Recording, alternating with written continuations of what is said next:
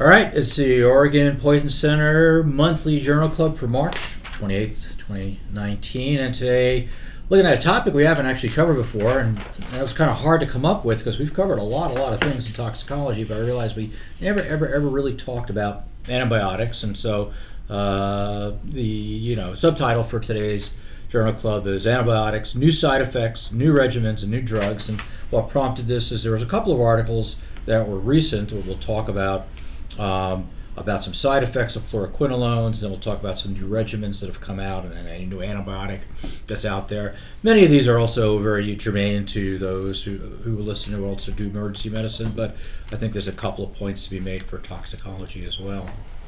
Um, kind of start off with the kind of rip from the headlines article. We'll have Adam talk about this article that got a lot of uh, uh, notation both in the medical press and a little bit in the lay press as well. We've all known that fluoroquinolones have a few side effects, but this is the one I think that got some people a little bit anxious and nervous. So tell us about that, Adam. Of course, yeah. Uh, so this is a paper. It's entitled "Fluoroquinolone Use and Risk of Aortic Aneurysm and Dissection: Nationwide Cohort Study."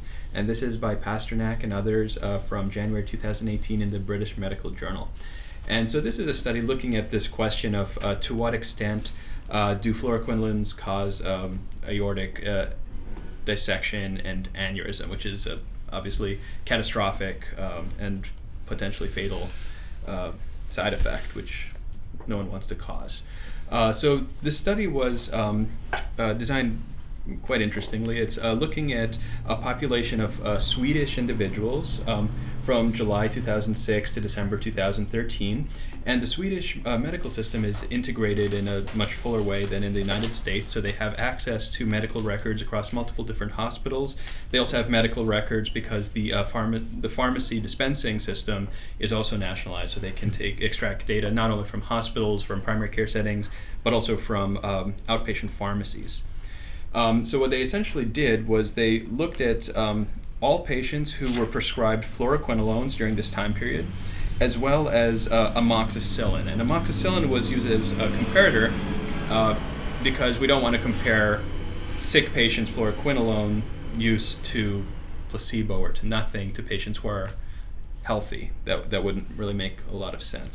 Um, so they they compared uh, these two groups, the ciprofloxacin and other fluoroquinolones versus amoxicillin, and then on top of that, they did uh, propensity matching, which is uh, really the best way, if you can do it, to do a retrospective study.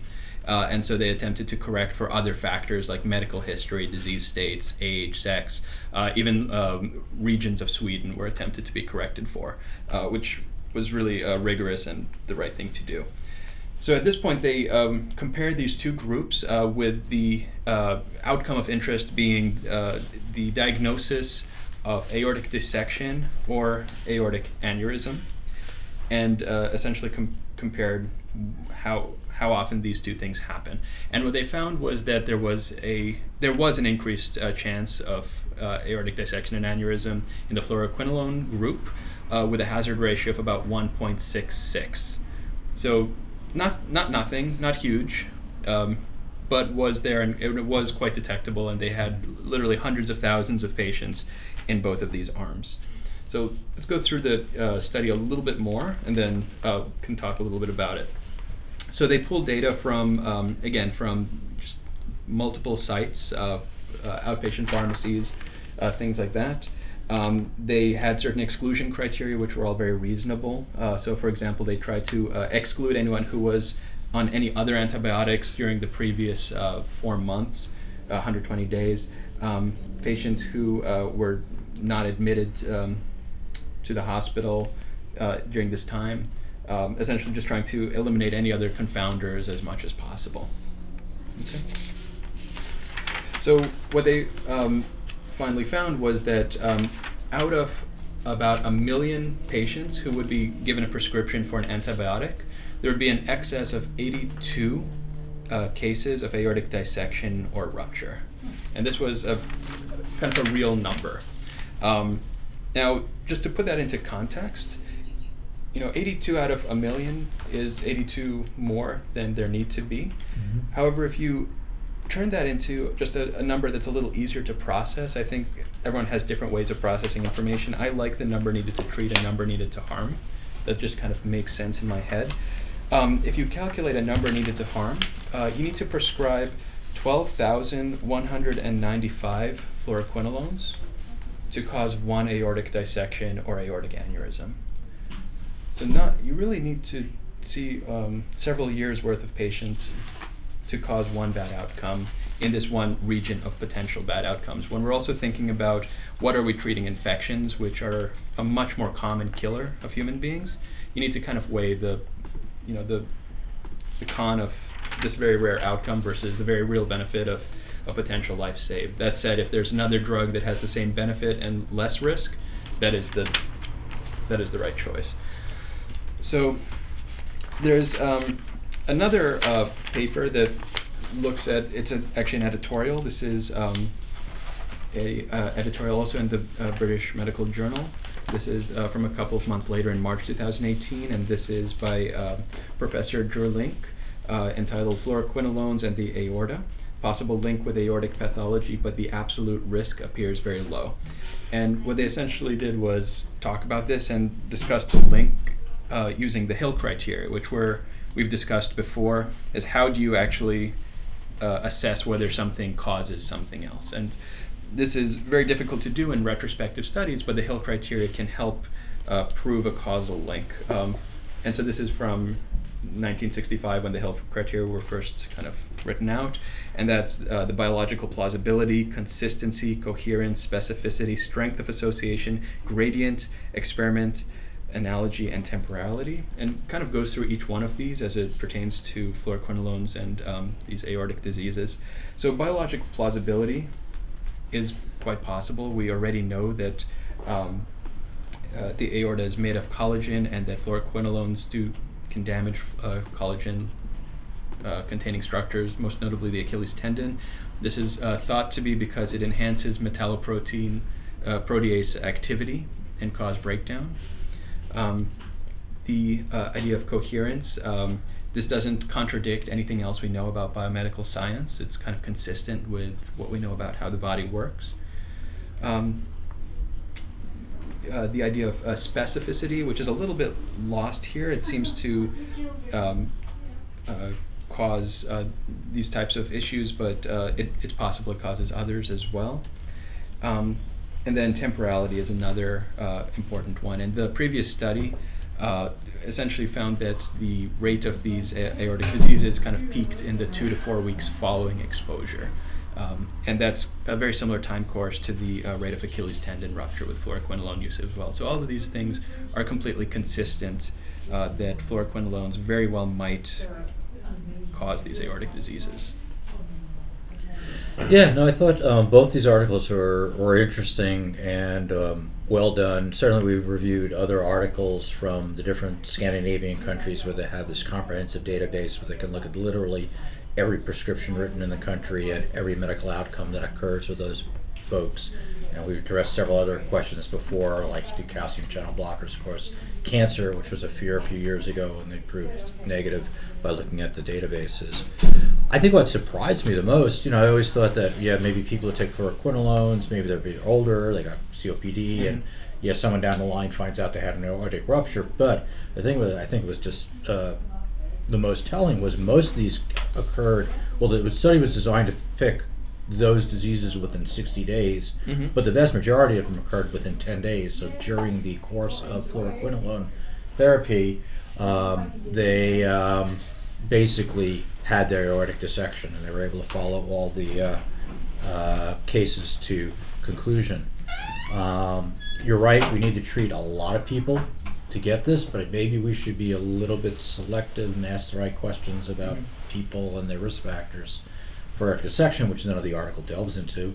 Uh, before we put older people with COPD or pneumonia, mm-hmm. we'll talk a little bit about, more about pneumonia in a second, um, on these medications. The second article I thought was just a great review of the Bradford Hill criteria and how it applies in the real world to this is written by a Canadian toxicologist, which we see at many of our national meetings, David Juurlink. Um, and basically he says, yeah, this fulfills a lot of these criteria that we use to say, do I believe this is true?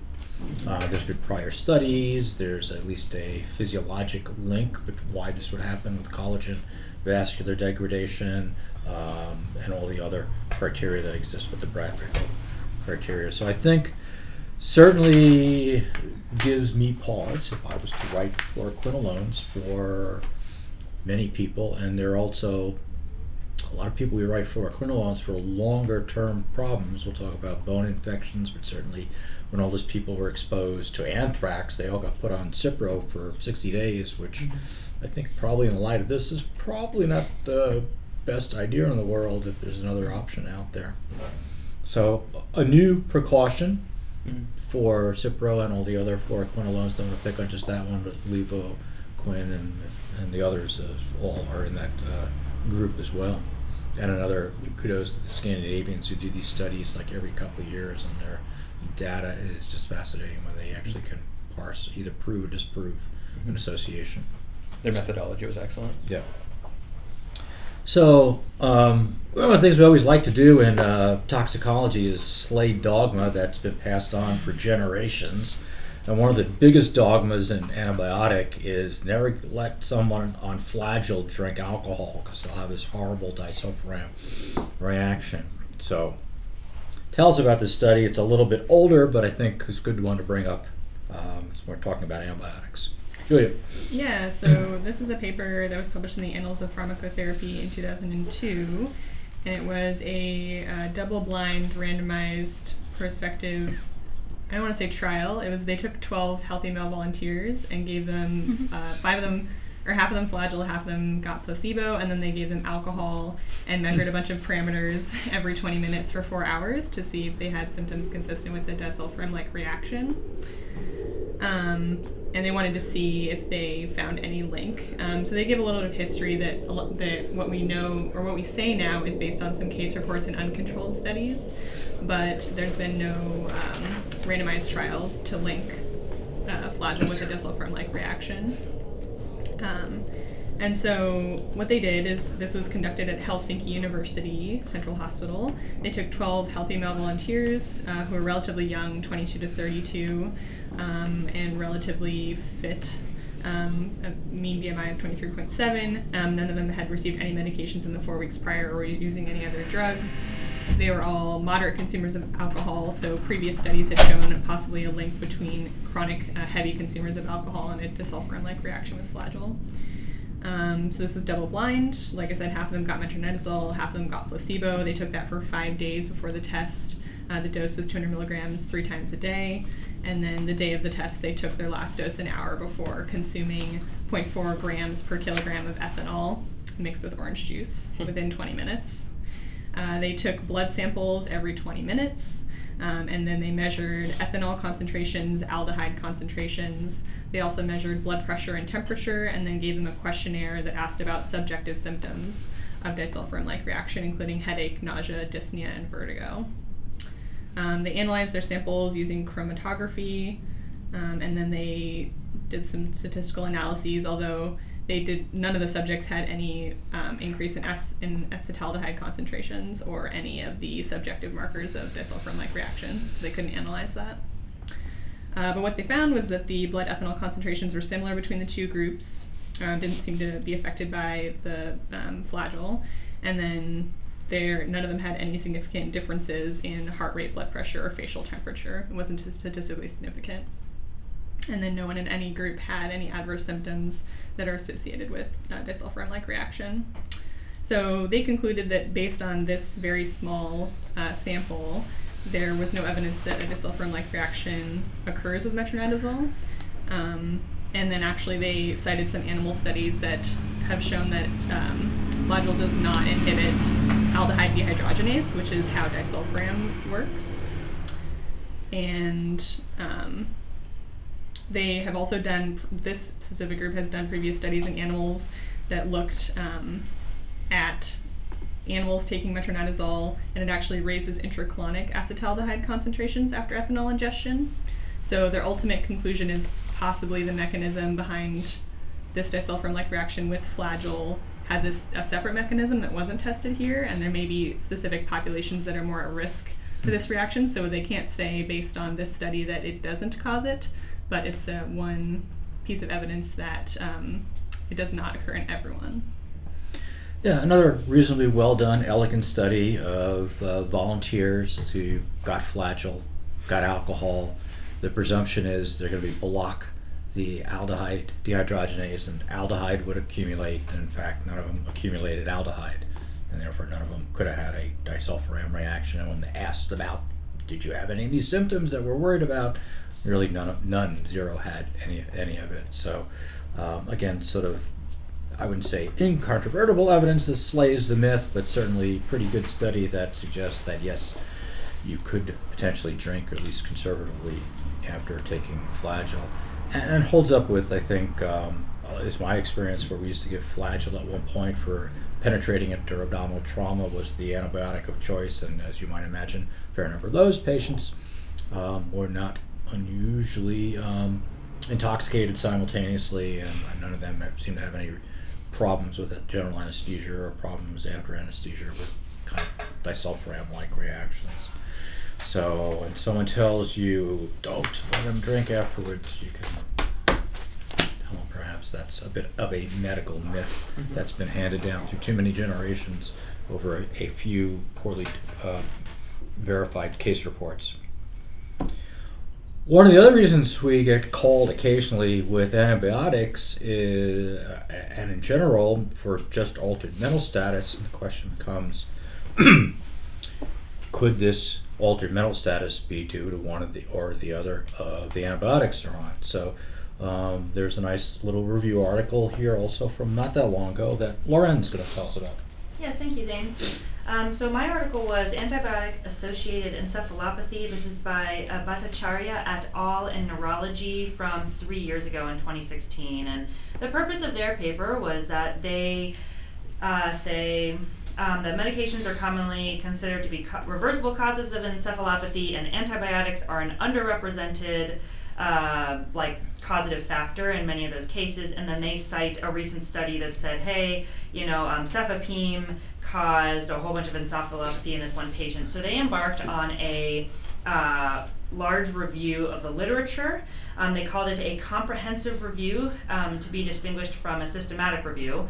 Um, and they looked through PubMed searching for cases, and the way they decided to analyze their data was not through um, uh, the more traditional, higher level of uh, literature that we look for because that simply doesn't exist for this type of thing. Most of the cases that we have are cases, case series, case reports. Um, and so they were going to collect as many as they could find and report on them. And what I wanted to start out with, which is more listed at the end of the paper, but just to help us kind of put this in perspective, is um, what type of data we're looking at. And so, and I'd like to start with the limitations. So looking at this, we discussed very briefly an overview that Adam summarized, which is the Bradford Hill criteria of causality. And for this paper, they specifically used the, the Naranjo um, uh, scoring system for in order to determine the causality of these antibiotics causing the subsequent symptoms that they found in the case series.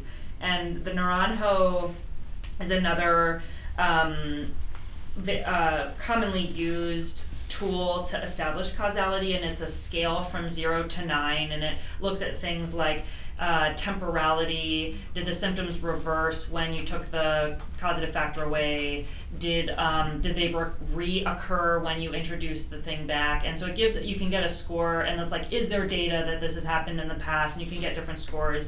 And um, uh, one to four is possible, and then five to I believe nine is probable, and above nine is very, very likely that this is causative factor. And so they're giving, we're about to go through a very hefty amount of data with percentages that sounds very reliable, but then they write later, just keep, with the data we have, this is possible. This is Naranjo level, like up to four. At, um, and at best, maybe five, maybe crossing into probable, but these are only possible associations.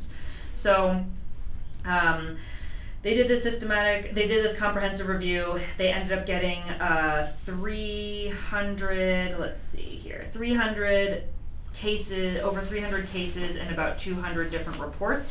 and then they described, and the purpose of this was simply to describe the clinical features and imaging and lab and EEG features associated with these cases where there was a subencephalopathy after an antibiotic was given.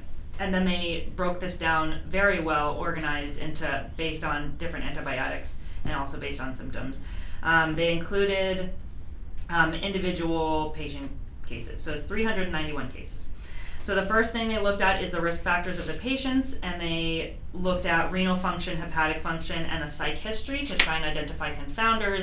Mostly what they noted is that people who had renal insufficiency tended to have a higher risk of having some sort of adverse effect associated with an antibiotic, and specifically um, cephalosporins and cefepime.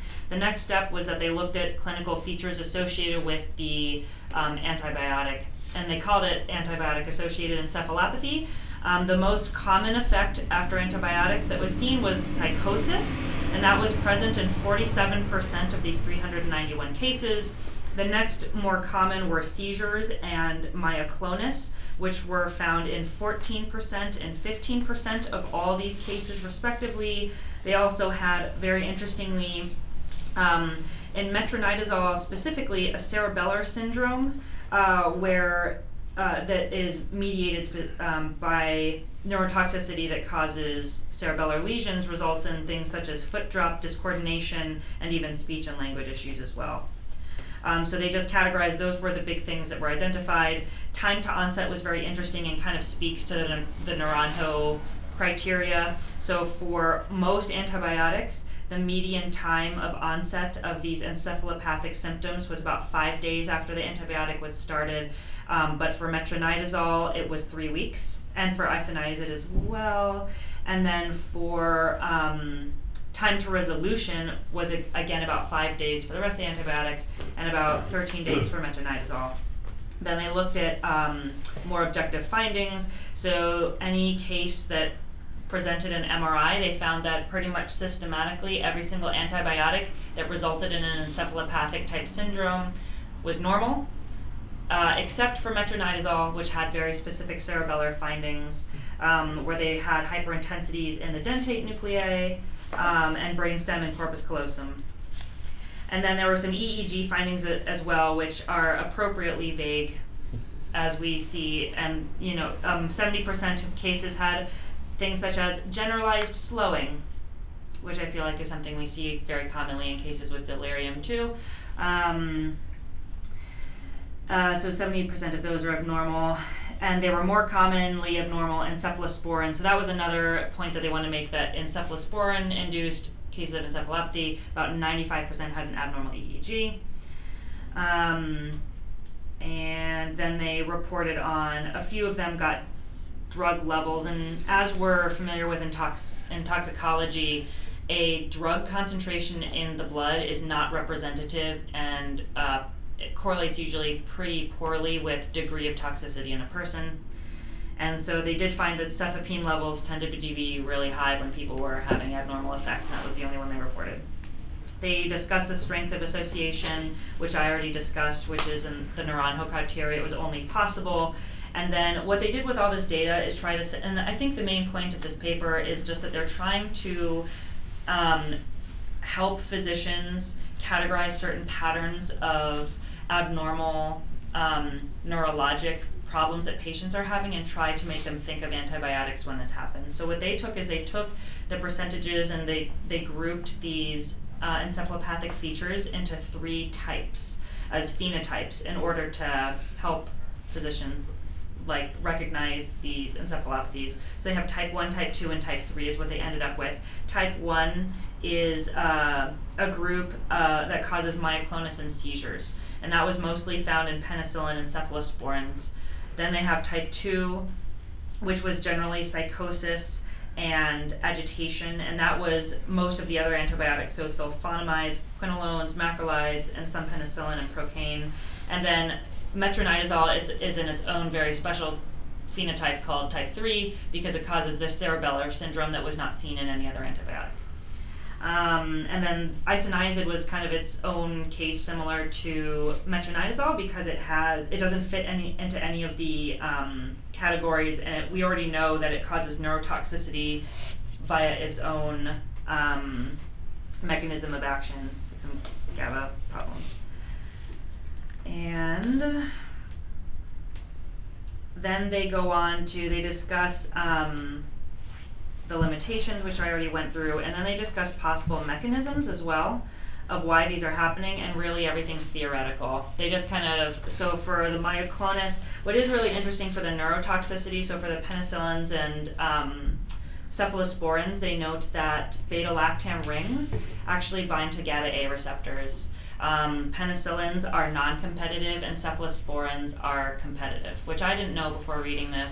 Um, and so I think that's an important note is, you know, any xenobiotic that we're introducing has effects in other places of the body. Um, and then for the psychosis, they propose a lot of things, but really they have no data and it's just kind of uh, postulating. So they suggest maybe NMDA, glutamate receptors are involved, maybe dopamine because we see similar stuff. Um, but most interestingly for the metronidazole, though we know that it causes those cerebellar effects, we don't know why, but they theorize that it has something to do with a thiamine type pathway just because patients with a severe thiamine deficiency look the same way. And that's pretty much it for my paper. They just kind of grouped these three syndromes to try and give us um, a summary of what's out there in case reports. Yeah, I thought it was a really good uh, way to sort of categorize what we sometimes see when people are altered and break it down into the seizures, which tend to occur with penicillin, especially high doses, or imipenem more commonly. The psychosis, which can happen a lot of different things and for reasons we still don't understand, um, and whether it's an ICU or inpatient psychosis from the med or other factors, it's hard to tweeze out. And then as far as the metronidazole, which we just talked about being safe with alcohol, unfortunately, you can get a cerebellar syndrome with it that resembles Wernicke's syndrome and in fact has a positive MRI. So if, you know, we could maybe, if these symptoms persist or on exam, have cerebellar findings, it's probably uh, prudent to get an MRI on and see if it looks like that. And that that's the case, stop the metronidazole, pick a different drug. So usually these drugs have some side effects that sometimes we may help sort out if people say, this patient's been in the hospital, they're altered, what do you think's causing the problem? These are some things we don't often think of, but uh, should be thinking of from time to time. So what I do is switch gears a little bit. Those are talking about mostly some side effects, which, you know, in general the antibiotics have some, but they're not extensive. Um, you know, one of the things when I was on the P&T committee, we had people from infectious disease, and they were always talking about antibiotic stewardship and why are we throwing, you know, three and sometimes four antibiotics at people with unknown diseases? We should be a little bit more careful, and we should stop antibiotics once we know sensitivity, and we switch to orals once we know that they're probably equally bioavailable to the IV forms we're giving. And these are just two elegant and very recent studies from just last month or so that talk about two entities that we usually treat for weeks with antibiotics that maybe um, we could start switching over to oral. So the first one is partial oral after IV antibiotics for endocarditis. Clearly something that often needs IV antibiotics to start with, but um, changes the way we manage those. So, Antonia? So this study is called the Partial Oral versus IV Antibiotic Treatment of Endocarditis. It's from New England Journal of Medicine from January of this year. And this is a um, multi-center trial that was performed in Denmark, uh, randomized non-inferiority trial, where they enrolled 400 adults with endocarditis, um, specifically of the left heart, um, caused by one of four specific bacteria in their cultures, um, which was Streptococcus, Enterococcus faecalis, Staph aureus, or coag-negative staph. And all of these were initially treated with IV antibiotics and they were looking into this. This had been um, studied with right heart endocarditis, but never was left. Um, only very limited data existed. Um, and as Zane mentioned, this is something that's treated uh, with weeks of inpatient antibiotics, typically, um, even in patients who are otherwise stable. So if we could prove that there is a non-inferiority option, inferiority option with oral antibiotics, that would be huge for um, both providers and patients alike. So they um, randomized these 400 patients. They split them pretty equally. Um, there were 199 who continued with IV antibiotics for six weeks, and then 201 were switched to oral antibiotics after at least 10 days, but that was not standardized. It was based on sort of when they had demonstrated stability and uh, a couple of other things, but they had to have at least 10 days remaining in their antibiotic course for them to be transitioned. And as what they looked at for their primary outcome was a composite of a variety of things. Um, they looked at all all cause mortality, unplanned cardiac surgery, uh, the incidence of embolic events, and then relapse in bacteremia with the same pathogen that had been isolated from their cultures. Um, and they concluded that in patients with left heart endocarditis who were stable, uh, that transitioning to oral, anti- oral antibiotics was non-inferior. Um, so their um, cohort derivation, they enrolled only adults who were 18 or older. They had to have culture positive endocarditis of the left heart uh, per the uh, modified Duke criteria, and then they had to not have a variety of um, things that were all reasonable. Um, only patients with normal GI tracts were enrolled, for example, given that oral antibiotics were to be evaluated. None of them had to have um, obviously surgical pathology on their TEEs, for example, um, and their characteristics table um, shows that the two arms of the study, the IV and the oral groups, were well matched in terms of the, the pathogen, the various comorbidities, whether they used IV drugs, and whether they had pacemakers or prosthetic valves. Um, the antibiotic choice was um, not standardized, as you'd imagine, given that we're, they were treating um, four different types of endocarditis. They had to tailor the antibiotic regimens to each patient. Um, so all patients who were transitioned to oral antibiotics were on two different antibiotics from two different drug classes and with different mechanisms of action and metabolic uh, processing, and that was just to reduce the the potential that um, one one factor would lead to um, what they called de facto monotherapy. So they just wanted to optimize um, the antibiotic regimens, and they did test all of the patients in both uh, oral and IV groups for drug levels throughout the study, and that with the idea that they would modify if uh, the patients were significantly subtherapeutic. And they did find that some of the patients in the oral group, uh, I believe it was uh, seven patients who had subtherapeutic levels, but not at the point, not to the point where they found it necessary to augment their regimen. Um, so if, even if this were performed in um, actual patients and you weren't checking their levels every three days, they actually didn't modify any of the regimens. Um, so their composite primary analysis uh, was actually 3.5% in favor of oral antibiotics. There was less mortality in the antibiotic group, uh, in the oral group. There were only um, seven deaths in the PO group versus 13 in the IV group, and then comparing the other uh, components to the composite analysis, unplanned surgery, embolic events, and relapse of um, of positive blood cultures were essentially equal in, throughout the two, uh, the two groups. All both of the groups were followed for six months or until death, uh, monitored at various intervals throughout. Um, the median time for when the patient started the antibiotics was 17 days after starting the um, after starting the IV antibiotics. And the oral patients, those treated with the oral antibiotics, um, were discharged from the hospital at the discretion of the treating physician, so that was not a standardized part of the study. But um, they only stayed an average of three days after initiating the PO antibiotics, versus the IV group, who were part of the study was that they stayed inpatient, um, even if you know transitioned to an outpatient facility where they could accommodate IV antibiotics was feasible. So um, what things that they bring up in their discussion was that it was not um, powered to assess primary outcome in any of the subgroups.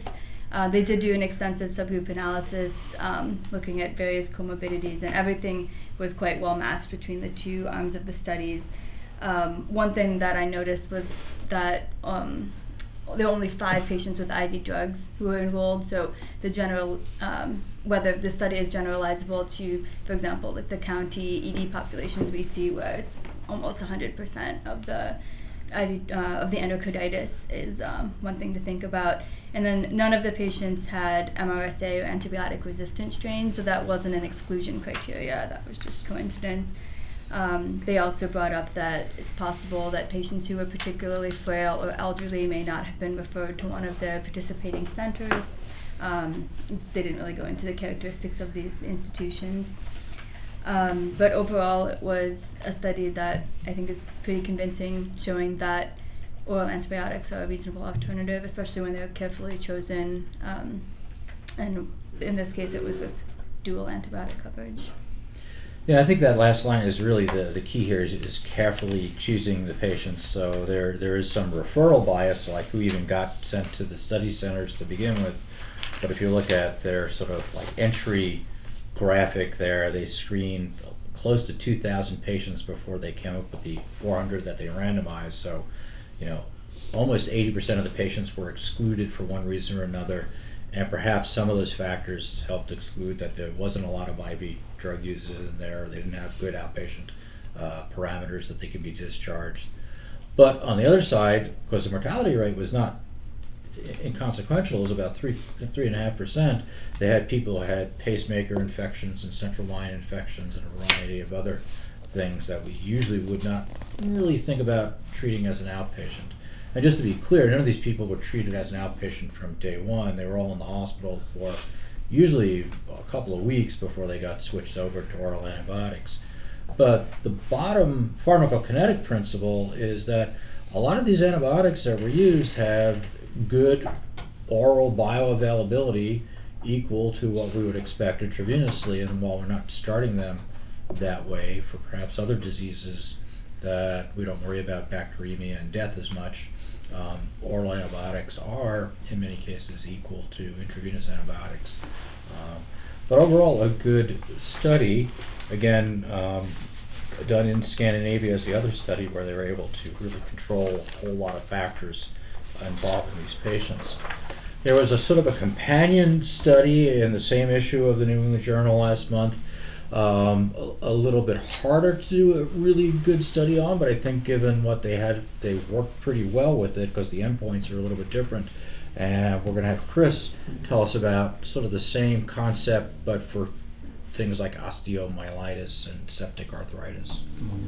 So the title of this paper is called Oral versus uh, IV Antibiotics for Bone and Joint Infection, also published at the same time in January of this year in the New England Journal of Medicine. Um, so this study was a multi-center parallel group, one-to-one randomized, open-label, non-inferiority trial comparing IV to oral therapy of bone and joint infections, and they randomized uh, 1,054 patients from 26 national system health hospitals in the UK uh, between 2010 and 2015 to either IV therapy or oral therapy.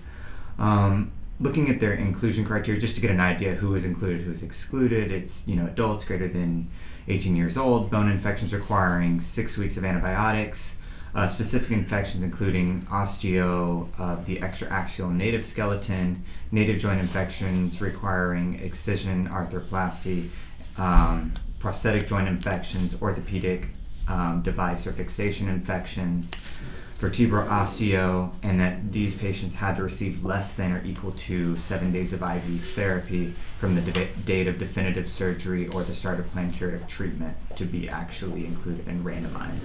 Uh, exclusion criteria, they couldn't have any sort of bacteremia, Staph aureus bacteremia, uh, bacterial endocarditis within the last month, or if the clinician thought that um, it was mild osteo that would not require six weeks, they were excluded as well as those that were sickest and septic shock. Um, all right. So the main outcome that these investigators looked at was looking at it one year for treatment failure based on clinical um, features, microbiologic or histologic features, which you can read there. That's like a sinus tract or pus surrounding the actual site um, you know, culture data that shows that actually they, they didn't clear their blood cultures, or histological data showing inflammation from uh, wherever their source of infection is at one year.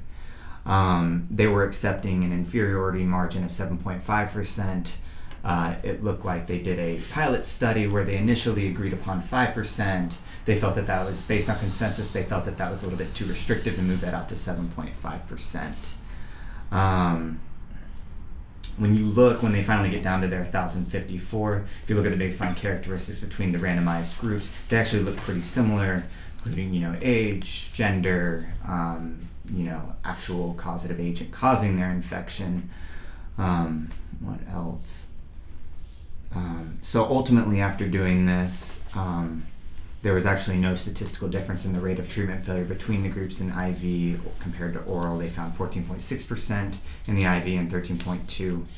Um, uh, looking at the subgroup analysis as well, there was um, there was uh, probable or possible treatment failure was similar between groups, along with rates of diarrhea associated with C. diff or other adverse events. Um, therapy with IV antibiotics was also associated with a longer uh, length of stay, 14 versus 11, um, with more early therapy discontinuation, 18.9% to 12.8 in the oral. Um, and also more IV catheter complications, including infiltrates and uh, mechanical failure of the IV, infections of the IV as well. Um, and there's also, when you look at it and the way it was done, there's some limitations to this trial. Uh, there's some concerning with the high rate of complication and adverse event, adverse events are a little bit concerning.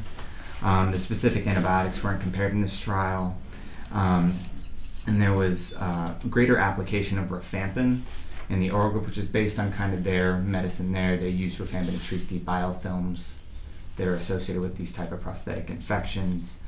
Um, so those are a few of the things that make me worried about this study. Um, I think that's it with that. So, you know, this is typical. This is possibly practice changing. They did only have four percent actually drop out in their intention to treat analysis. So this is something that could be potentially changing in the future. Yeah, I think a little less so with um, osteo and things like that. First of all, this group is pretty sick. A lot of them Mhm. had surgery and their septic arthritis washed out or their bone uh, uh, abscesses cleared out. So this is a reasonably sick group. This is not just the you know somebody who has skin infection that progressed to osteo, um, although that's included in there. And again, we don't really admit these patients for the entire duration of their antibiotic therapy because there would be months and months in the hospital. So the vast majority of them do get transitioned to home IV care. But if we can transition more people to oral IV care instead of home IV care, you know, that would be procedurally a little easier to do. Um, and unlike the endocarditis, it's not like you can keep getting blood cultures um, on these folks to see if it's cleared or not. It's really more of a subjective: is the redness down, is the pus Mhm. down, and things like that. So, but I think given all those limitations, I think they did seem to prove that you know at some point once they're stable, the, and based on the theory that the bioavailability of oral is probably equal to intravenous, they can be switched over. Um, so not as clear and clean as the prior study, but they were published together, both on the same notion that perhaps this guideline of better antibiotic stewardship is we don't have to keep people in the hospital on IV antibiotics and change the entire antibiotic milieu of not just those folks, but everyone who's on the same unit sometimes gets infected with MRSA. And interestingly enough, as a side note, none of the one- people in the oral switchover got C. diff Mhm. which is another um, plus, which is a big worry where everyone gets antibiotics for long periods of time. There was a short accompanying editorial that came along with this that basically described uh, the two studies and threw a few other little um, darts at the picture. um, basically, that again noted that very few patients were IV drug users, um, but said the strength of these trials where they had some real world inclusion criteria um, although the patients that were picked in both groups were a small minority of the total that were originally triaged. Um, the limitation is their open label design, and because of that, they weren't technically blinded, so people knew what they were getting, IV or oral.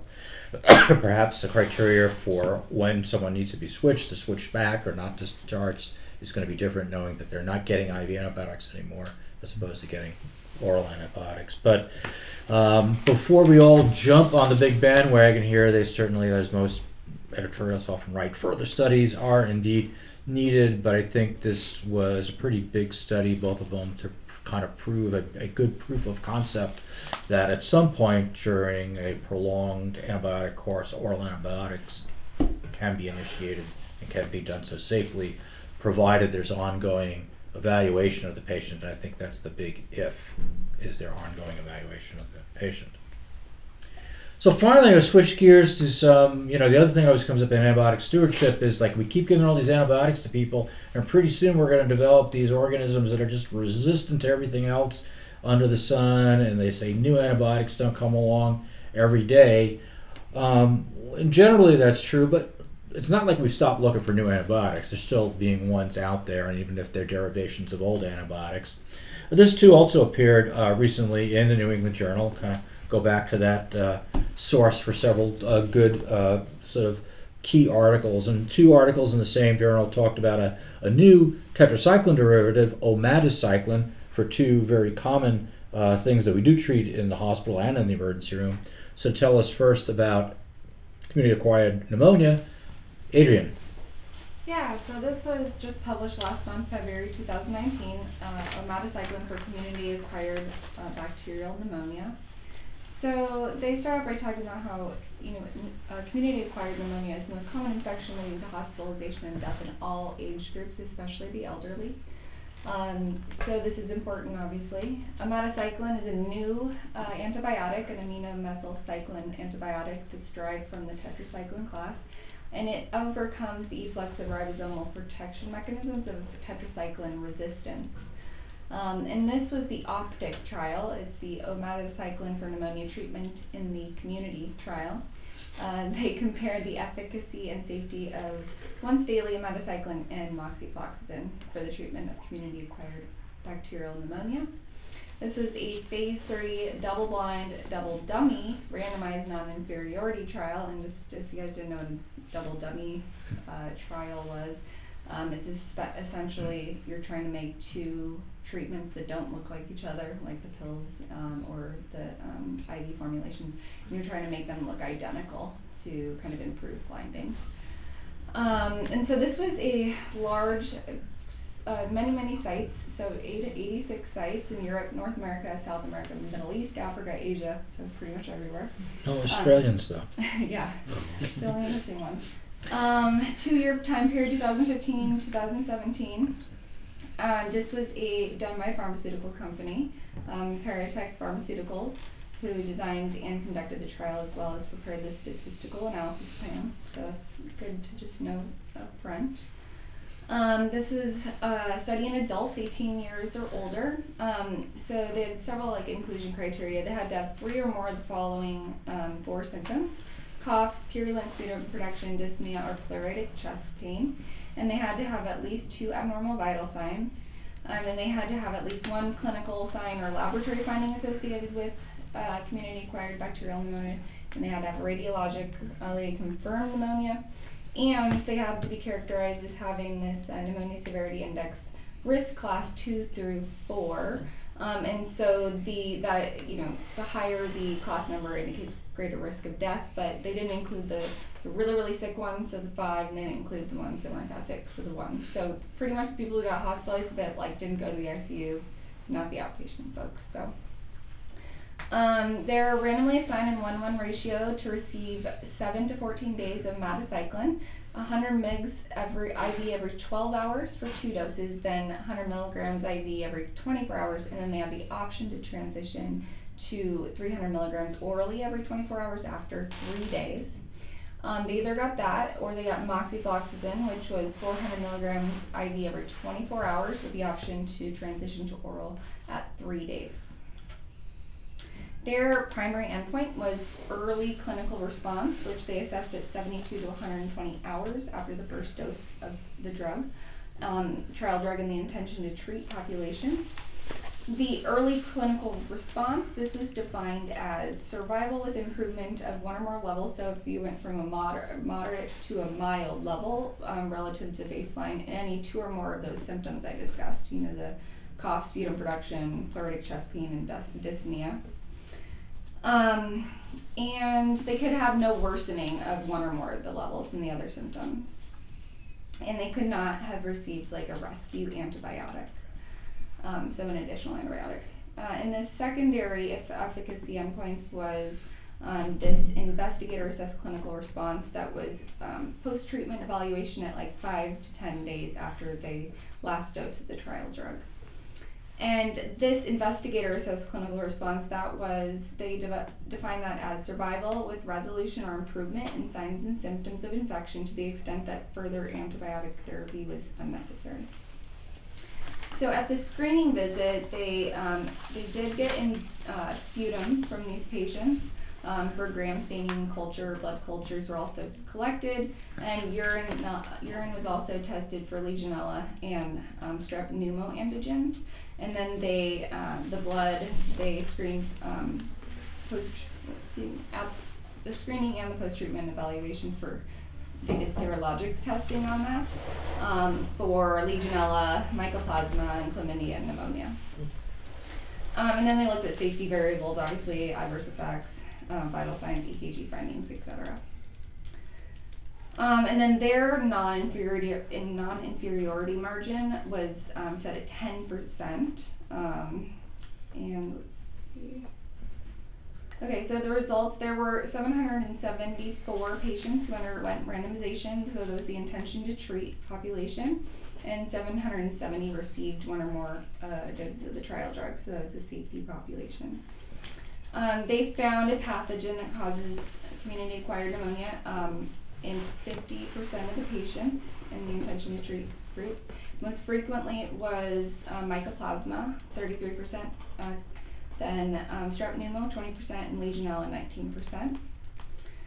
Um, mean duration of IV therapy was five point seven days, mean total duration of therapy was nine point six days in each group. Um, a transition from IV to oral therapy occurred in seventy-seven and seventy-five percent, uh, in the omadacycline versus the moxifloxacin group. Um, and they found that omadacycline was non-inferior to moxie with regard to early clinical response, so eighty-one versus eighty-two percent. Um, and, let's see. Uh, the clinical response rates associated with the omadacycline and moxie were similar for, again, that investigator assessed clinical response that was at five to ten days, um, in both the intention to treat and the clinical per protocol population. Um, and omadacycline had, uh, clinical efficacy similar to that of moxifloxacin against the pathogens that cause community-acquired pneumonia. Um, and as well as, uh, let's see. So, and there was no correlation found between like the minimum inhibitory, uh, concentration value for community-acquired bacterial pathogens, um, and clinical outcomes. As far as safety, the adverse effects, uh, that em- events that emerged after treatment occurred in forty-one percent of patients in the metacycline group and forty-eight percent in the moxie group. GI effects, uh, events were the most frequent. The largest difference with the, uh, between the groups was the incidence of diarrhea. So one percent in the omadacycline and eight percent in the moxifloxacin. And C. diff did not occur in any of the patients, um, that were in the omadacycline group, but in two point one percent in the moxifloxacin group. Uh, there was a total of twelve deaths, there were eight in the omadacycline and four in the moxifloxacin group. So their, in their discussion, they say the efficacy of this once daily omadacycline administered IV with the option to transition to oral was non-inferior to that of moxie for the treatment of community-acquired, um, bacterial pneumonia, of adults who are not in the intensive care unit, um, by, based on their analysis using this, um, clinical endpoint of, you know, early clinical response. Um, safety profile, uh, is consistent with the safety profile of the tetracycline, other drugs in the tetracycline class.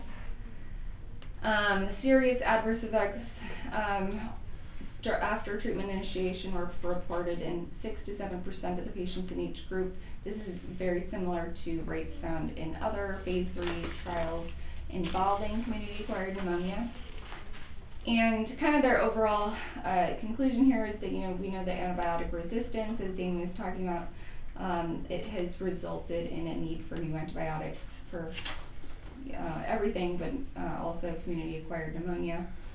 And, um, given the spectrum of activity of omadacycline against typicals and atypical respiratory pathogens, the absence of cross-resistance um, with other antibiotic classes and the efficacy that they show in this trial uh, suggests a potential role for this treatment um, or for this antibiotic to treat community-acquired bacterial pneumonia. Yeah, so another interesting and well done study. Um, I mean, completely blinded, no one knew which drug they were getting, and um, you know, found pretty good results. I'd say good results with this new tetracycline class medication. The only thing that was a little bit different between the groups um, was that the mortality rate was about twice in this new drug group as it was 2% versus 1% in the moxifloxacin group. So we just heard with aortic dissection, um, you know, with the fluoroquinolones, uh, they didn't really look for that or say if anyone died of that, but you would wonder if you had a bigger group with a larger number, would you see a disparity between the short-term mortality in these groups? They never really go on to explain why the people died in the uh, group versus the moxifloxacin group, other than perhaps their disease progressed more. So there was a difference. You always have to wonder, especially as you stated, they had a medical writer hired by the drug company that initiated this, and they can put a little bit of a spin sometimes on these statistics and downplay things that, if you read all the data, maybe seem glaring to us, but they didn't really comment on a lot in their paper. So something a little bit to worry about. I think the good news is again no C. diff, so we always mm-hmm. like drugs that don't cause C. diff, and the fact that people generally tolerated the drug without liver dysfunction or other problems um, is all um, very nice. Um, I won't get into the whole design, but when you do the non-inferiority trials, there's things about uh, per protocol and intent to treat, and the purists amongst the statisticians would say intent to treat is the best, even though some people don't make it to the protocol. You wonder if there's a bias on why they don't make it to the protocol. Like I tended to give you antibiotics, but I decided you really were a little bit sicker, and I gave you more IV, or I threw in a second antibiotic or something along those lines that made the per protocol different than the intent to treat. And I think they found there was really no difference in both of those arms. So when you find the same thing in both arms, it's good. When there's a disparity between the two arms, then you worry about this sort of small bias that may have crept in despite all the blinded randomization that went on. So finally, uh, I do want to talk about one last use for omadacycline, um, although it doesn't address what we see in the emergency department. Potentially, an extension of this may be for straightforward cellulitis. Um, so Tony, tell us about that. Yeah, so this was also published in the New England Journal and funded by the same uh, company that uh, Adrian's paper. Uh, the study design is very, very similar. Um, so almost everything about background and study design that's happened in Adrian's paper essentially happened for this paper, but this is for skin and soft tissue infections. Um, so they go into background about omadacycline um, and how it's a tetracycline class um, antibiotic and has been shown to have an acceptable side effect profile. So this is a phase three uh, control, a double-blind, double-dummy, randomized non-inferiority trial, just like um, just like Adrian's was. Again, sites all throughout the world. Now my attention is being drawn to Australia, and I'm not seeing it on there, so I think they also skipped the Australians. Um, also again funded by Paratek Pharmaceuticals. Um, so the enrolled population was adults who were 18 years or older who had a qualifying skin uh, or soft tissue infection. So either a wound infection from intravenous drug use or trauma, um, cellulitis, erysipelas, or also they included abscesses. Um, and uh, they needed to have a, a, surface area of infection that was at least 75 centimeters uh, squared and clear evidence of erythema, edema, or induration. Um, and then they also needed to have evidence of some sort of inflammatory response. Um, so um, they essentially um, excluded people that uh, were expected to have courses of antibiotics, uh, required courses of antibiotics longer than 14 days. Uh, anyone who had like a chronic skin infection, so more than three months present, um, and then anyone who had significant like liver, renal, or uh, liver renal insufficiency or uh, an immunocompromised state. So the study was designed to give these folks uh, either linezolid or omadacycline because that was that's what you're trying that's what they were trying to um, investigate non-inferiority um, towards was uh, linezolid, and so it was seven to 14 days of omadacycline. Um, starting off essentially with 100 milligrams Q12 for two doses, and then 100 milligrams given uh, intravenously every 24 hours, with the option to transition to 300 milligrams uh, Q24 after after three days. Uh, then the linezolid protocol was 600 milligrams given every 12 hours, with the option to transition to oral an oral regimen, um, 600 milligrams every 12 hours after three days. Um, so uh, as far as uh, like sort of the population and, and endpoints and so forth, this was an intention to treat uh, population. Um, there was um, that was everyone who was randomly assigned, then a safety population who uh, that included anyone who received any amount of trial drug, and then there's a modified intention to treat population that includes um, people in the intention to treat population that did not have a sole gram-negative cause uh, of their uh, or sole gram-negative causative pathogen at baseline. So um, the FDA apparently had recommended their primary endpoints being um, early clinical response in, in the modified intention to treat population, um, and then uh, this was sort of defined as reduction in the lesion size of at least 20% after 48 to 72 hours. Then there were a number of secondary endpoints that they looked at. Um, there were some investor assess- investigator assessed um, clinical response at the uh, post evaluation treatment, so 7 to 14 days after the last um, dose. Um, then they looked at um, survival with resolution or improvement in signs and symptoms of infection um, to the extent that they didn't need antibiotics anymore. Uh, a bunch of people had um, uh, samples collected for gram staining and culture and so forth, and um, you know some people were able to have a causative um, pathogen determined and some people were not. But um, they were essentially they used the same non-inferiority margin as the previous paper, so they were looking for a 10% non-inferiority non-inferiority margin um, that has been, I guess, this has been used in previous trials that have been similar, so that's why they picked that. Um, they ultimately had uh, 655 patients undergo randomization, um, 645 of which received at least one trial drug. Uh, the mean lesion area at baseline was 299.5 centimeters in the omadacycline group and 315 um, centimeters squared in the linezolid group, so slightly bigger in the linezolid group. Um, uh, let's see. Uh, MRSA was detected in about 30% of the patients in the omadacycline group and only 22% of those in the linezolid group. Um,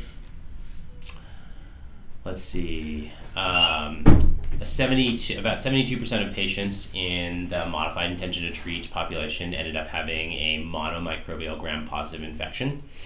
And as far as treatment duration, um, the average, the mean treatment duration was four and a, 4.4 days for the intravenous therapy, uh, for intravenous therapy, and then 5.5 days for oral therapy in the omadacycline group, which is incredibly similar to um, I guess it was 4.4 days intravenous for both groups, and then uh, as far as oral therapy, they were also very similar. It was five and a half days for um, uh, and then 5.4 days for uh, linezolid group.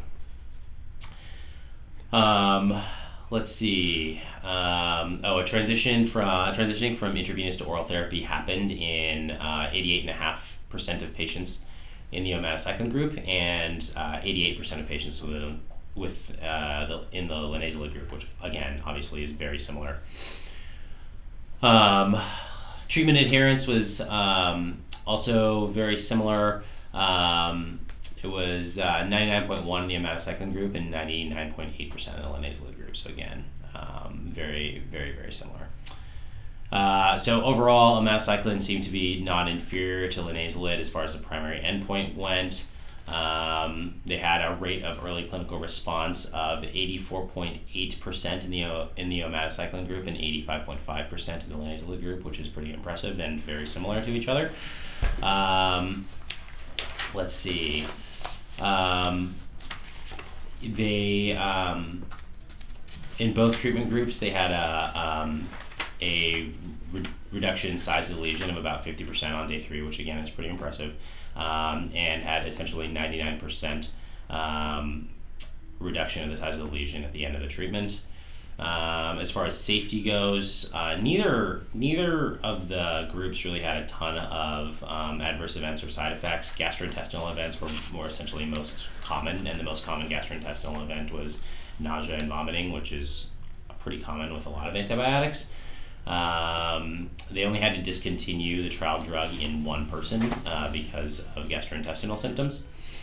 And then um, they also didn't have any, just like the last uh, trial, they didn't have any cases of C. diff in this one. Um, and again, no, seemingly no serious um, complications.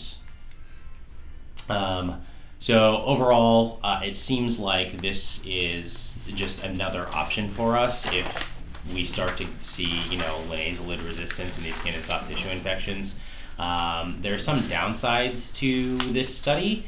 Um, probably the biggest one, or one of the biggest ones, being that these are a lot of these are different types of infections that they kind of combine, and they you you really can't.